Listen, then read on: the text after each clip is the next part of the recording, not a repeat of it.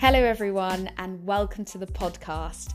You're listening to Pop That Mama, and this is part two of Beth and James's birth story. So, when Beth was facing the pressure to induce, I pointed her in the direction of midwife and birth activist Kemi Johnson, as she is making a lot of noise about this issue of induction, and I knew she would be able to help. So, Kemi has responded to Beth's story via voice note, so we do have permission to publish this. And Beth really feels that Kemi's words has completed her story. So enjoy listening. Hello, lovely Beth. Honestly, you're such a powerhouse. You really are. I really loved listening to the podcast I really did. I think that's the best account of uh, birth and all the nuances of it that I've ever heard and really helpful. I will keep it as one of my tools for people when they're um, traversing pregnancy and their caregivers and making decisions, etc. Bloody awesome. Really glad you put in the complaints too. Um, what I would say is um, having me being having had a cesarean for my first birth as well, is and, and those feelings um, of failure, which of course we didn't. Um, it's because we're missing a rite of passage. So the way we articulate it is as we, we feel like we failed, but it's, it, it is simply that it is a rite of passage that we as women crave and have to have. And, you know, uh, and, and, we get dismissed as well, the baby's healthy, the baby's great, so, you know, forget about it. And we can't because it's a rite of passage. And most of us, if we uh, get pregnant and grow babies, we expect to complete that cycle with a vaginal birth and bringing our baby straight to our breast um, and for it to all happen in privacy and silence. So when I, you know, the things I was thinking about, if you don't mind me saying, um, I will put in the next message. So uh, the first thing that I, I mean, obviously, um, you didn't fail. You, the system failed you. Even if you know all the stars had lined and then your birth had ended with a cesarean, you'd feel differently about it. You have questions, and it's because there's, there's so many things that make me sad. So, first of all, I hadn't realised that you were accepting membrane sweeps. Membrane sweeps are inductions, you, you just can't dress it up, it's an induction and every time a membrane sweep is performed, it dislodges the mucus plug, and your mucus plug actually isn't it isn't there by accident. It's there. It has white cells in it, antibodies, and they eat any pathogens that are trying to come towards the baby. So you, you, you didn't, thankfully, I guess because your state of health is amazing, didn't mention that there was any talk of infection or anything, but these people putting their hand inside of your vagina four times just narrowly missed the, well, and then probably more times in labour. Um, so there was some evidence that came out last year, very good evidence to show that five vaginal examinations or more correlate, no, causation. Did they, I'm not sure it was correlation or causation, oh, strong correlation with infection um, of the baby having an infection following birth and then needing to receive antibiotics, etc. So they placed you on that path without, one, telling you that every time they put the hand inside of you, they were inducing your labour, despite the fact that you said you didn't want to be induced, and two, exposing you and your baby to a higher risk of infection. So I'll find out the exact numbers because you and James clearly bloody clever and like to crunch data. So just just for the next time, if you're if you're because I, I really hope it's people like you that we want to be parents. it's amazing. Um, so if you, when you're planning your next baby, just so you you don't uh, permit these clinicians to expose you and your baby to so many risks. Um, also, by breaking your waters. Um, basically, what they're doing is they're setting in motion uh, a, a, scenario that potentially could mean inefficient um, contractions, um, poor progress simply because of the position of your baby. So, say that they're so anxious to get your labour started, they needed to work with you on positions. So basically, there's nothing wrong with being pregnant for 43 and a half weeks, 44 weeks. Honestly, there isn't. Um, it's unusual but it, it doesn't necessarily mean there's anything wrong. But the, the, the best thing you can do, if, if you're thinking, oh, I wonder why this pregnancy is lasting as long as it is, is to really check position. So um, the best thing, you know, a renowned chiropractor or osteopath. I know you're a physiotherapist, but a renowned um, chiropractor or osteopath um, to really check, um, which I think you can do too, of course, but um, pelvic alignment, um, and particularly the intuitive osteopaths to see what your body is saying about the alignment of the baby and the position of the baby. Because then, by optimizing that, labour would have well, labour would start spontaneously anyway. Yeah, so so labour always starts spontaneously. No one has been pregnant forever, but um, yeah, it, it may that that would be a more useful thing for you to do with every woman uh, if she's inquiring about where her baby is, rather than kick-starting the process where potentially, um, you know, you, um, you were in you were progressing for 14 hours, which isn't very long. A lot of inductions last 72, 96 hours. So um, it wasn't very long, but it may have meant that that hold up that appeared to happen at seven centimetres was just your baby trying to tuck his head in and complete a rotation. And when he's trying to do that, sometimes it can affect the heart rate. So because your all of your clinicians were out of their comfort zone, which is a shame, because if they understood physiological birth and understood the process, then they wouldn't be so nervous. Um, because they were out their comfort zone, they were looking for every opportunity to ham up the risks and, and proceed to a cesarean.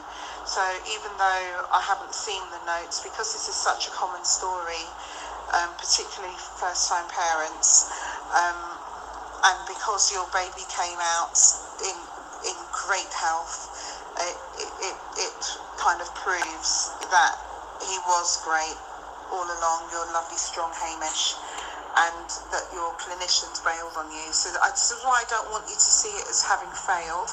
And, you know, five years ago, I would not be so direct, but because I'm doing so many sessions now with birth reflections, I know they bailed on you. So if you were to ask, well, no, I'm not going to say that. I'm going to confirm what I think you know that this is the, the next time it's going to be all about who you have around you.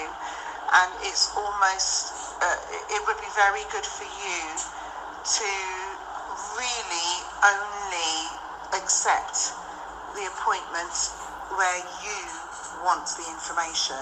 Not to pacify your caregivers or to stay a good girl. Um, I really hope that you have now the strength you can see that you can grow babies to 43 and a half weeks and they come out, you know, in full effect, even though they were kind of forced out early. And I know, uh, you know, people think early, but honestly, the babies grow for as long as they grow, and I know they're around for up to 45 weeks.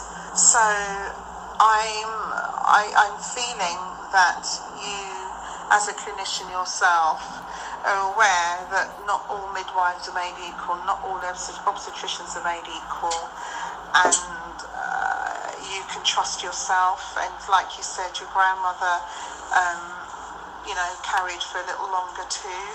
Some people do. Some people grow taller. Some people have longer penises. Some people have bigger breasts. It's, there is variation in humanity, and I, I uh, yeah yeah, you, you deserved better. Thankfully, you have the most tremendous partner, um, but having a healthy baby you've got your healthy Hamish, it isn't all that matters. And you're now feeling that. And I felt the same. So I can, I really understand how you feel. We do learn, um, well, not everyone does, but you're a thinking woman and you've got an amazing partner who thinks with you. So you have the chance to learn the lessons much quicker. Um, I, I, honestly um, feel sometimes like our first children are like pioneers, like, like you know, they take a special, it's a special calling, and they take this journey for with some of us. Um, like my first, he was the one that, you know, had the induction followed by cesarean then all the vaccines. I didn't ask a single question about what they were suspended in or risks. And um, now to find out that black boys are at particular risk from MMR and DTaP, but no one told me. These clinicians jabbed my son and didn't tell me. So I, I, I just done the journey. I'm not talking about anything that I haven't um, fallen for myself, if you get what I mean.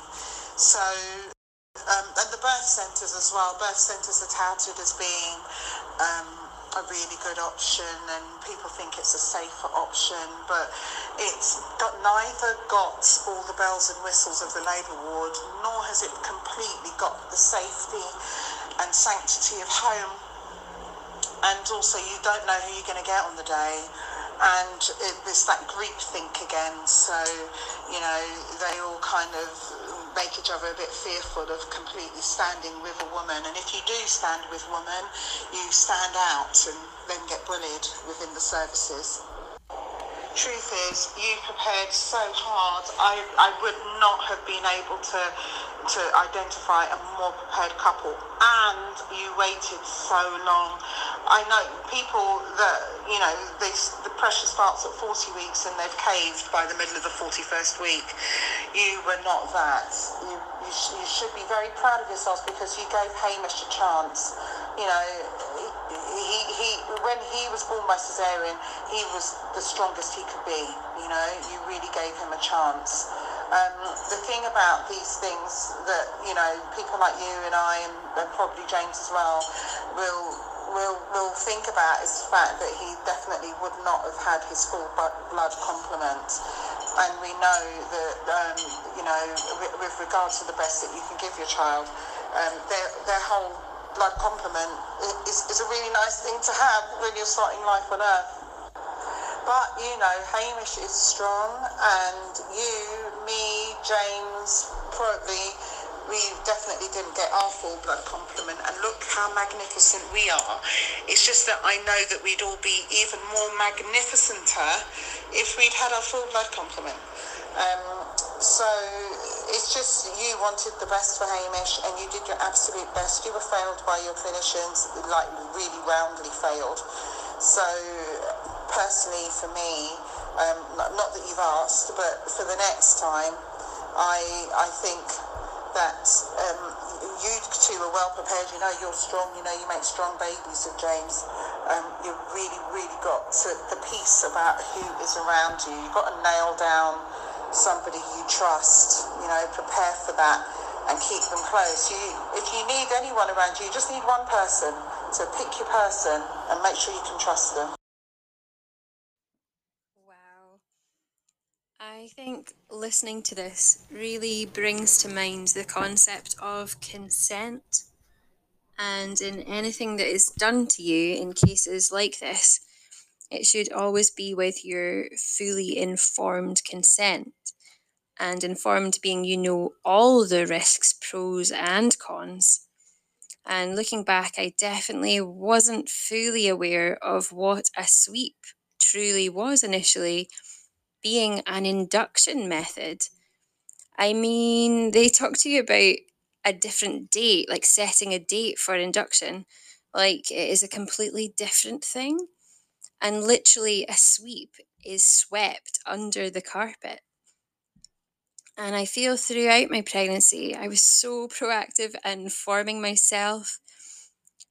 Perhaps if I had looked into induction at an earlier stage, I would have known more to allow me to make more informed decisions about everything.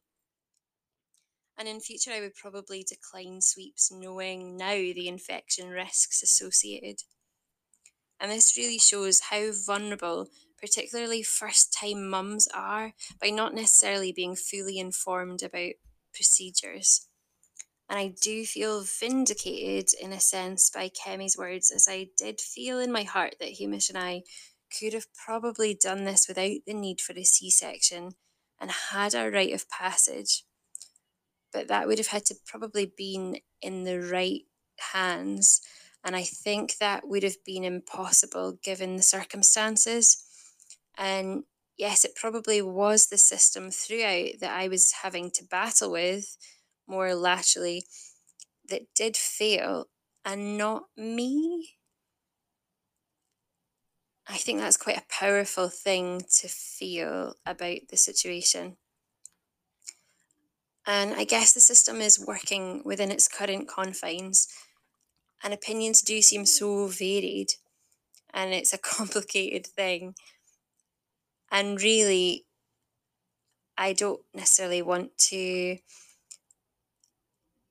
Um, I don't really want to diss healthcare in any way. I can't think of any other way to say that. Like, I don't I, I respect the, the healthcare system for what it is. But there always is room for improvement. And I do feel it's so hard to say no, particularly when pressured, as we have discussed. I actually wouldn't change what happened though, and like really, I wouldn't change what happened if I could, as hopefully so much learning and development can come from stories of lived experience like this. And I'll definitely consider all the facts in my next pregnancy and birth. Uh, no regrets, and onward and upward.